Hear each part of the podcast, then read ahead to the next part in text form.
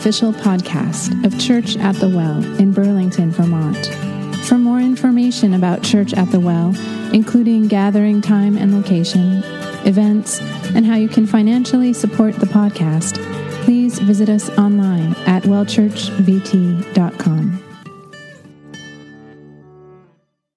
Hey, isn't it great that we serve a God who knows us and gets us? Isn't it great that we know a God who understands us more than Myers Briggs does, who gets us more than the Enneagram? Jesus tells his disciples that God knows us so intimately that he's actually numbered the hairs of our head. it's not hard for you, Steve. I can almost number. But, but here's what is impressive it, it, it doesn't say that he's, he's counted the hairs of our head, he's numbered them. And there's a difference. Because if he counted the hairs of our head, he would know that Steve only has 312 hairs in his head. Or he would know that I have 16, 14, 10,692. but it does, Jesus didn't say he counted the hairs of our head. He says he's numbered the hairs of our head, which means this. Well, you know when you're taking a shower and you lose, a, some of you don't lose hair. If, if you lose hair and it's, and it's in that little drain part in the tub, he knows that's hair follicle number 13,713. that's how intimately God knows us. And so, for the last few weeks, we've been looking at questions that God asks us in Scripture. And one thing that I've tried to communicate, and we've tried to communicate in this series, is when God asks us questions, it's not because He doesn't know the answer. He knows us better than we know ourselves, right? When He asks us a question, it's because He wants to relate to us. It's because He wants to reveal Himself to us. He wants to reveal truth to us. And He wants to transform us. So today, we're going to look at another question that God asks, and he directs this question toward Moses. That being said, I think it's one of those questions that God still asks us today. And the question is this What's in your hand? And before we look at our passage today, I want to give you a quick synopsis of who Moses was. At the time of Moses' birth, his people, the Hebrew people, had been enslaved and in bondage to the, the, nation of Egypt for over 300 years. And what had happened is the Hebrew people, the enslaved people, had grown so large that Pharaoh felt threatened by them. And so Pharaoh, in his privilege, made a decree to kill all the male infants. And so Moses' family, when Moses was born, when he was an infant, his family hid him but you can imagine how hard it is to hide an infant, right? For three months, they hid him in their home. Proving more difficult and more difficult as time went by, they decided to put him in a basket and place this baby, Moses, in the Nile River, which is not exactly the, the safest course of action. He could have drowned. He could have come across a poisonous snake. There could have been a crocodile. He could have been discovered by the wrong person. But the family thought it was better than the alternative of getting caught hiding him in a closet at home, because, you know, neighbors talk, right? And so they put him in the Nile, and miraculously enough, Pharaoh's daughter finds him and takes him in as her own son. Now, let me ask you this question how many people in this room have floated by things in your life that should have devoured you? How many of you have brushed up against things in your past, in your past, in your, in your lifetime, where you brushed up against something that should have took you out? It should have damaged you. It should have, it should have ruined you. Maybe it was a divorce, or maybe you were abused, or, or maybe you were mistreated, or your house uh, caught on fire, or you got sick, or you lost a loved one, or you lost a job. How many of you have ever brushed past something in your life? You floated past something that should have took you out, but you're here this morning. And even if you were unaware, that was God pulling you out of that situation, right? You made it through. And that's worth praising God for. See, the thing that, that happens to us oftentimes is we get so focused on what we've been through that we fail to see that we made it through. And so when you ask somebody, what do you have to praise God for today? And they say, I don't know. I, I, I'm just going through so much. I've been through so much. See, we have to stop and pause and recognize that, that yes, we've been through a lot, but we made it through. That God reached down and he pulled us out of that situation. And so what happens is baby Moses here, he's instantly he wins the heart of Pharaoh's daughter, and overnight he goes from hiding in a closet to living in a palace. Overnight, he goes from uh, being executed to becoming royalty. As he gets older, like any young person, he needs to find himself. He wants to discover who he is. And he knows this that by blood descent, he's Hebrew. But his experience is Egyptian. So I want us to pause for a moment before we look at this passage and imagine what that feels like that by blood descent you're Hebrew. Hebrew, you're, you're part of the Hebrew people, yet they're enslaved to Egypt. And by all of your experience, you're Egyptian. You're, you're a prince of the palace, and you're living in all this privilege. Imagine the tension that's inside of him, the, the, the identity crisis of trying to figure out, like, well, something is not right here. I'm living in privilege, and all these people who, who I care about are being oppressed. And one day, what happens with Moses is he stumbles upon an Egyptian beating a Hebrew. And so Moses intervenes. And all the tension he's living in just causes him to, to react, and he kills, he murders this Egyptian. Have you guys ever tried to do something right, but it went horribly wrong? And maybe it wasn't murder, but you, you, did, you were trying to do something right. You felt like, oh, I, I need to do this. It's the right thing to do. And then you, you step in and it just backfires. It just didn't go how you had thought it would go. And that's what happens with Moses here. And so, afraid for his life, he flees to the desert and he abandons his life of privilege. He says, I can't do that anymore. And so now both groups of people turn against him. The Hebrews turn against him because, as far as they're concerned, he's Egyptian. He's living off the, their, their backs. And the Egyptians turn against him because he killed an Egyptian. So he goes into the wilderness and he takes up the life of a shepherd, and he has no idea what his future holds. Talk about just a, life that goes like this, right? From being executed to becoming a royalty to being kind of pushed out of both any place where you fit. And he, he's, he's stumbling into the wilderness and he's going to pick up the life of a shepherd. If you, if you guys ever feel like you, you, you're stumbling toward your future, like you had a plan and it made sense, and all of a sudden it was like zig, zag, zig, zag, and you're all over the place. Wouldn't it be great if God laid out our future for us? If we knew, like, oh man, next year, this is what's going to happen to me, I got to get ready for it. And then in three years from now, there's going to be an opportunity, and I'm going to jump through it, and everything's going to be amazing. And then five years from now is going to be a challenge, but I'm going to prepare for it right now. I'm going to get my friends around me, my family around. Wouldn't it be great if we could see that? But God doesn't do that for us because that kind of life wouldn't require any faith. And as amazing it would be to know, it would be a pretty boring life. We wouldn't have to depend on him so much or each other or our friends, except for when we knew something was coming. Instead, what God does is he gives us little glimpses of our future. How many of you guys like puzzles? Only a few of you. I, am kind of like that too. I think puzzles frustrate me. Have you ever put together a puzzle or tried to put together a puzzle, and it's one of those thousand piece ones?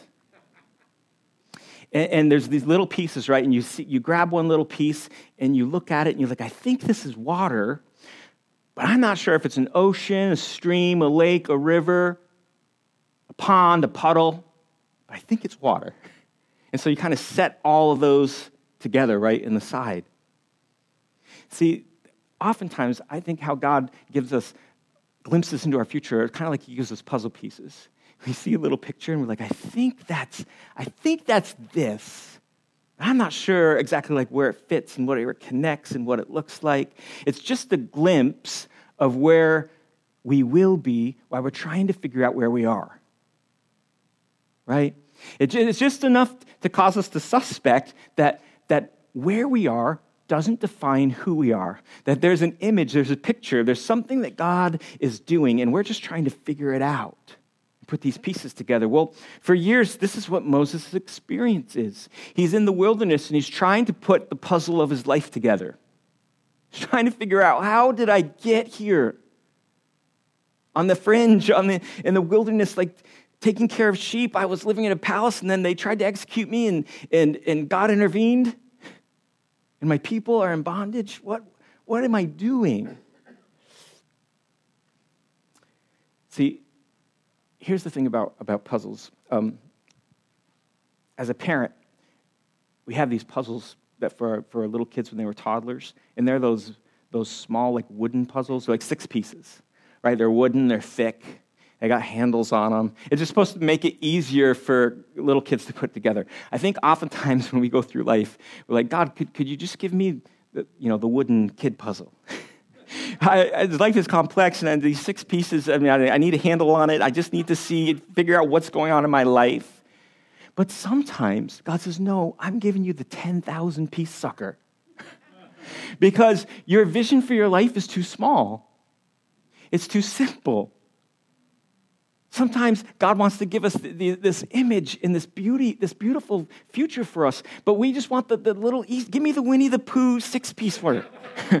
God's like, no, I'll have this majestic mountain puzzle for you to put together. It's got sky and, and nature and eagles. It's got this lake and it's beautiful, and people are going to be amazed when they see it. And we say, ah, how about, how about smaller? Well, God knew this that before Moses could lead an entire nation out of the wilderness, he first had to learn how to navigate his own wilderness says, This is going to be a, this is going to be a while, Moses. It's not going to be a Winnie the Pooh puzzle. It's going to be a 10,000 piece. You're going to be like spending years of your life trying to figure this out and put this together, but I'm going to reveal it to you. And then one day, what happens is God shows up in a burning bush and he starts a conversation with Moses. And God tells Moses, I've heard the cries of my people in Egypt. I'm going to rescue them, and I want to send you. And Moses has some questions for God on hearing that. Because, see, Moses realized this that, man, I tried to rescue a Hebrew once before in my life and it didn't go so well. And now God's showing up and saying, I heard the cry. I'm going to rescue them and I'm going to send you to do it. That just fills Moses with anxiety, right? And so he has all the kinds of questions. He says, Well, who am I to do that? What should I tell them? Who should I say sent me? What if they don't believe me? Those are all good questions, right? You ever ask questions like that to God? he, puts something on your heart, you're like, ah, I don't know if I'm the right person for that. What am I supposed to do? How do I do who, who do I say sent me? What if they don't believe me? But then, God has a question for Moses. And he asks him this What's in your hand? Let's look at this passage. It's Exodus chapter 4, verse 1. Moses answered, what if they do not believe me or listen to me and say, The Lord did not appear to you? Then the Lord said to Moses, What is that in your hand? A staff, he replied. The Lord said, Throw it on the ground. Moses threw it on the ground, and it became a snake, and he ran from it. Then the Lord said to him, Reach out your hand and take it by the tail. So Moses reached out, took hold of the snake, and it turned back into a staff in his hand. So let's break down this question that God asked him What's in your hand? First of all, God already knew what was in Moses' hand. He knew that Moses was holding a staff in his hand, a walking stick. The reason God's asking him is not because he doesn't know what Moses is holding. The reason he asked Moses, What's in your hand, is because he wants to reveal something to him. He wants to assure him that he'll be with him, that this time won't be like the last time. Have you guys ever failed at something and then God gave you a second opportunity? I remember one time um, I was a young adult and my pastor had asked me to lead a young adult small group. It was in the summer. I had got done one year at Bible college and I came back for the summer and he, he said, Hey, how about you lead a young adult small group? And I, I was thinking, Yeah, man, I've, I'm a Bible college student now. I've got this. I could like teach and I, I got this. It's going to be amazing. It was the worst small group I've ever been a part of. I had in, everything I said didn't make sense. I, I, I was trying to really kind of just do something in my own strength. It was just terrible. And I remember like going back to school thinking, oh man, I'm never going to do a small group ever again. That was just a, a disaster. Well, the next year I came home and my pastor asked me again, hey, what do you think about leading the young adult small group? I'm like, I'm not the guy for that. I tried that once. It did not go very well. But, and so he said, okay, oh, that, that's fine. If you don't want to do it, you don't have to do it. But every time I prayed, I just felt like God was telling me, like, how about you don't do that in your own strength? How about you let me do that? And let's see how it goes. See, here's, here's what I've, I've learned in my life that when God asks you to do something, you're often going to feel inadequate. Why? Because if you could have done it by yourself, you would have. right? And what I realized in that time is that God was giving me an opportunity to redeem my past failure, to show me what could happen if I just gave what I had, the little that I had, to Him and trusted Him. See, there is a reason that our car windshields are bigger than our rearview mirrors. Because if we constantly just looked behind us, we would never get safely to where God wants to take us. Yet a lot of us in our lives, that's what we do, right? We fail at something, we say, never that again. We fail at a relationship, and like, nope, not for me. We fail at a job or a career, we say, no, I'm not doing that again. I'm going over here. We fail at a ministry or something that we're trying to do for somebody, just goes horrible. We mean right, our intentions are good, but it just doesn't go well, and we just give up on it altogether. Oh, I volunteered, I served, you know, my community once, it did not go well. That's not for me. That's the conversation Moses is having with God here. Second thing about this passage that's interesting is that God didn't give Moses anything special for the enormous task he was inviting him into. Think about this.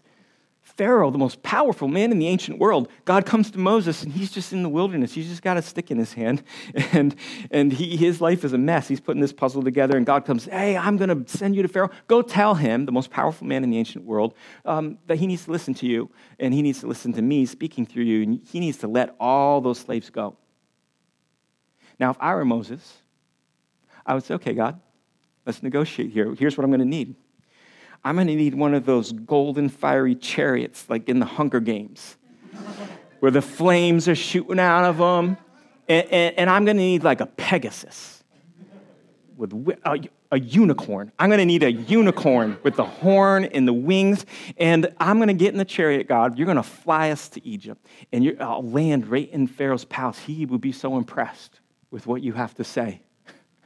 That's what I would have said. But God tells Moses, he asks him a question. He says, What's, what's that in your hand? What are you holding? See, he didn't give Moses a, a gold flaming chariot to impress Pharaoh with. He wanted to use what Moses already possessed. If I were Moses, I'd be, come on, God, this is just a stick. And God says, Oh, I'm going to show you that it's not just a stick, because when I'm with you, it's way more than that.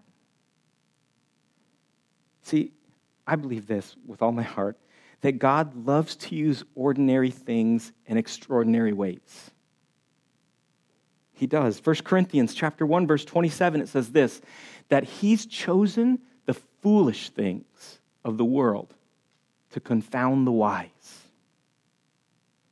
It's probably why you and I are sitting in this room. It's one of the most foolish things he could find.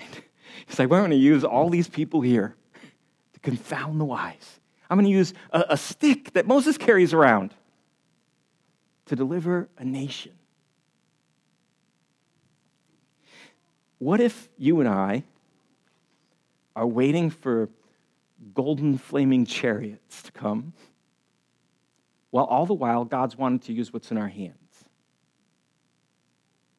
See, a lot of times in my life, and I think this is the same in yours, is that when we pray to God, we see, we see wounding in the world.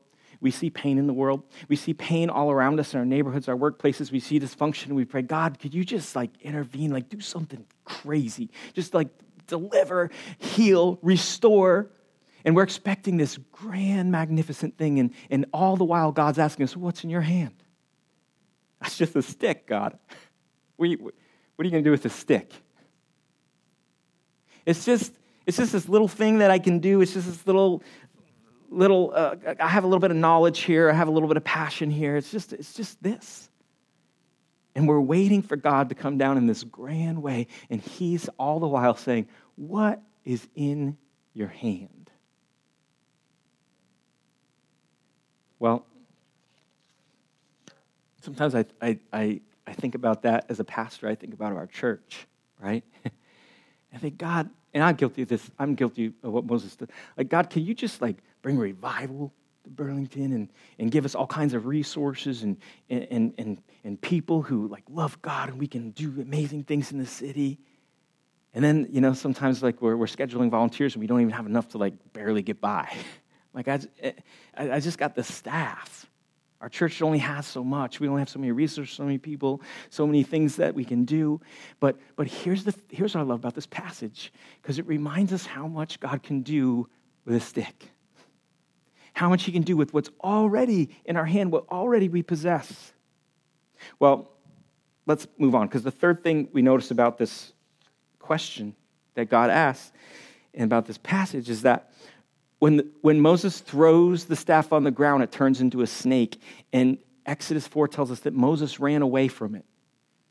I think I would run away too. I mean, that's pretty freaky, right? You have a stick, you throw it down, it's like slithering and moving all over the place. You'd probably run away too. But there's also a, a, a teaching point for us here, right? That oftentimes you and I, we run away from what is in our hands because we're afraid of it. It's a little freaky at times. so maybe you have a gift or a talent or a possession or something, and you're like, ah, I know I kind of have this, but I'm a little scared of it.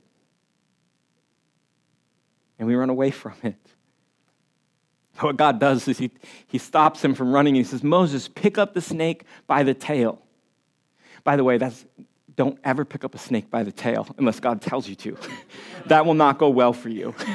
You're not supposed to pick up a snake by its tail. And you can imagine, imagine Moses, like, he's been in the wilderness, he's trying to figure out his life, and he has this powerful encounter with this burning bush, and God's speaking to him, and he throws down his staff, it turns into a snake, he runs away. And then God tells him, pick it up by the tail. You can just imagine all the fear in Moses. He's probably like, uh, probably went to grab it like three or four times, right? And it like wiggled or snapped, and he's like, ah. But he picks it up by the tail and turns back into a staff. You know what the most repeated command in Scripture is? Do not be afraid. What I love about the Scriptures is the Scriptures are full of cowards who find God and start living courageous lives. People like Moses who God just like is so committed to him. You see, here's the thing that um, I see in this story is that Moses faces a lot of fears and insecurities in the call that God has for his life. But Moses also couldn't bear to see his people enslaved. He wanted to see God set them free. See, I think oftentimes we find the courage we need when we put others ahead of ourselves. I think for Moses, he, he, he, he said, You know, I, I'm scared to pick up a snake by the tail. I'm scared to go talk to Pharaoh. I'm, I'm scared. I'm out in the desert because I'm scared. Yet God meets him there, right in the middle of his fear. And he gives Moses the confidence and the courage to confront his fears because there's a people that are in need. I wonder who's waiting for you and I to take that thing up by the tail to take that thing that's in our hand and just trust God with it and use it. Wonder who's waiting for us to find the courage to be able to do that.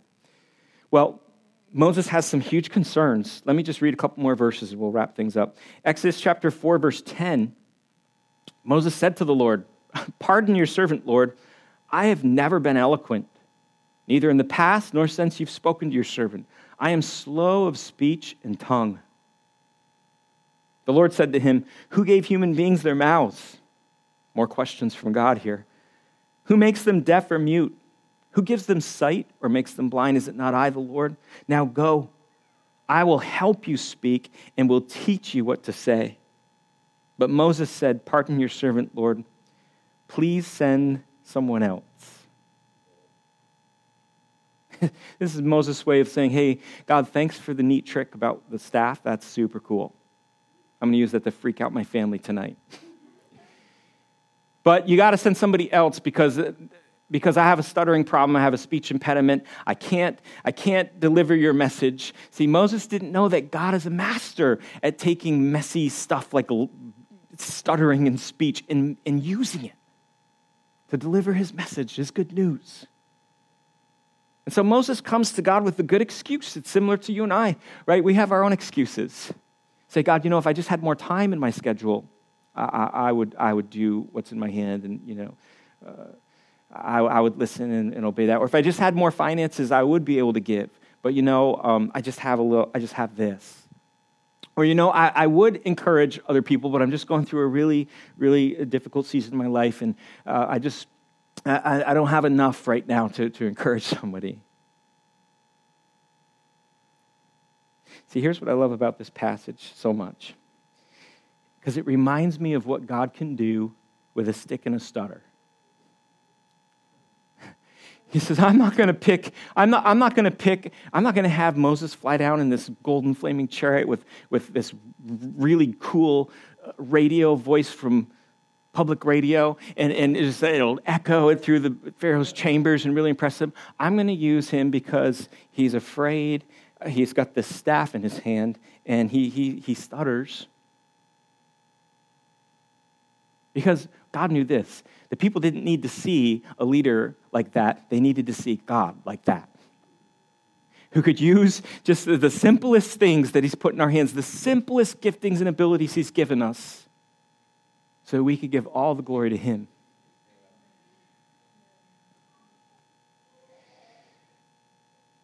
So let me ask you this question What's in your hand?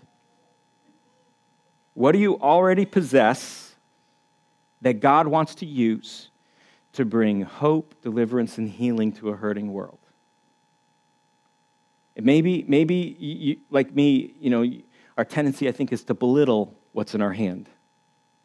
Maybe you're, you're thinking to yourself, well, I don't really have anything for God to use. Yes, you do. Yes, you do. Maybe it's a house or an apartment. Do you know that the, the words hospital and hospitality come from the same Latin word and they both bring healing? And you might say, Adam, my house and my apartment is just, just small. It's, not, it's nothing really big. Listen, your little house, your little apartment, to the lonely heart, it's a palace. And you could say, Well, I don't have anything to give, you know. And, and you're sitting in your apartment, in your house, and you're praying to God, I don't really have anything. And He's saying, What, what, what, what, you, what you, Where are you right now? What do you have in your hand? What do you have to give? What do you have to offer to the Lord? Stop making excuses for it. Stop belittling it. Maybe it's a sense of humor.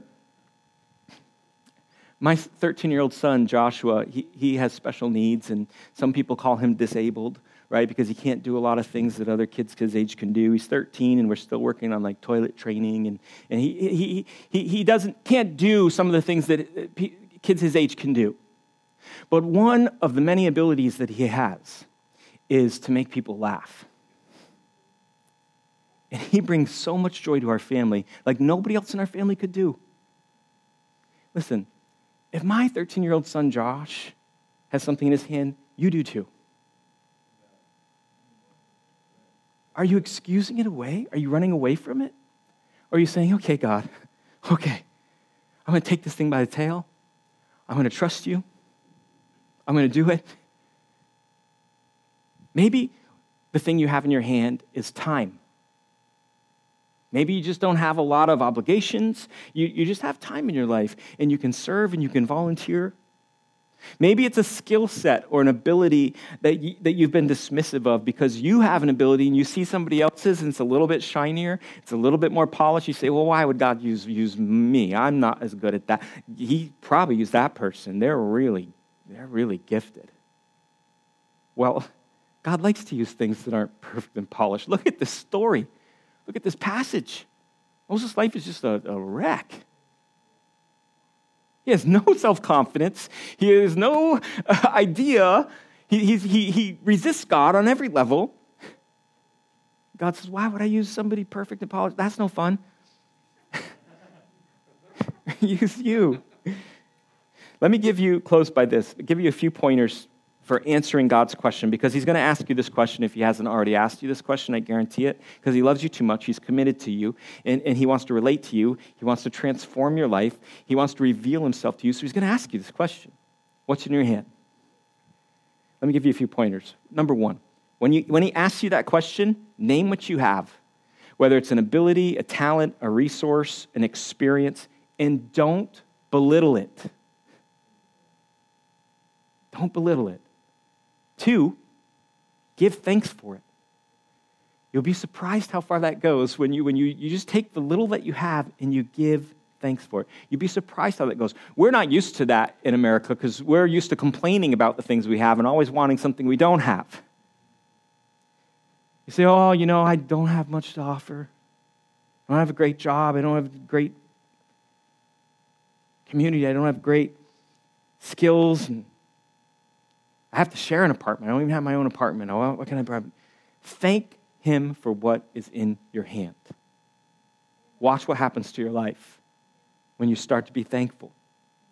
Three, offer what's in your hand to God. A lot of times, it's so weird how God works because you know how like God gives us blessings, and we're wide. We're, all of us are usually in this place in life at one time or other where we're, like, God, I'm just going to serve you. I'm going to give you everything. Everything I have is yours. I'm going to, and then He gives us stuff, and we're like, oh, yeah, I don't. Uh, we start becoming protective. So like the blessing God gave us ends up like sometimes keeping us from giving ourselves to Him. Especially in the Western church in America, right? Because like, we just have so much affluence. We just have so much. And so we, we, we, we spend all our time protecting what's in our hand. And God's saying, What would happen if you just offered it to me? What could I do with that? Four, put away your excuses. When God asks you the question, What's in your hand? Put away your excuses. And then finally, reflect on your experiences. See, here's, here's something I've learned. What's in your hand, whatever it is, will make more sense when you discover where your joy intersects with the world's pain. See, here's, here's what it was for Moses. For Moses, his joy was finding out his identity. He's Hebrew, but he's Egyptian. He's running. He doesn't know who he is. He just wants more than anything, just who am I? His greatest pain was seeing his people be oppressed and what was in his hand made sense, where his greatest joy and the world's greatest sorrow intersected. And God said, That's where I'm sending you. You're going to feel ill equipped, but you're supposed to. Because if you, if, if you could have done it by now, you would have. And I'm wondering if there's people here who are just kind of at a place in your life or your relationship with God or you're, you're in, with your family, with your friends, with your coworkers, with your fellow classmates, and, and, and maybe you're in a place where um, you're just given up because you tried something and it just didn't work out. And God's visiting you this morning and saying, hey, what's that in your hand? What if you didn't belittle it? You thanked me for it. You offered it to me. You put away your excuses. You find out where your joy and the world's sorrow intersect, and, and you just listen and see what I can do with it. So, we're going to close here. And I got something for you all. I'm going to have my friends kind of pass this around. I got a little stick. It's a bamboo stick, it's hollow in the middle. And, and it, I'm giving it to you to represent Moses' staff that little stick in your hand. And so, can we get a couple people to help with that? And so, I'm also going to give you a piece of paper and a pen. Here's what I want you to do take the piece of paper and write down what's in your hand. What are the possessions, abilities, talents, experiences that you already possess that God has given you, and I want you to write that down on the piece of paper. Then, when you're done with that, roll it up, really small, and stick it right side in, inside the hollow bamboo stick. And then I want you just to hold it in your hand. And we're going to worship while you, while you do that so you have some time. Does that sound like a, a good plan? And then after we worship together, um, everyone's going to hold what's in your hand, and I'll lead us in a prayer. Does that sound good? Everybody understand? If you don't remember the directions, ask your neighbor. As long as they're not like playing drums with it or something, they're probably on track what to do. Why don't we stand up and we'll worship together? We'll have the worship band come up. Thank you for listening to our podcast. Church at the Well is a community reintroducing Jesus in Vermont through worship, service, creativity, and community.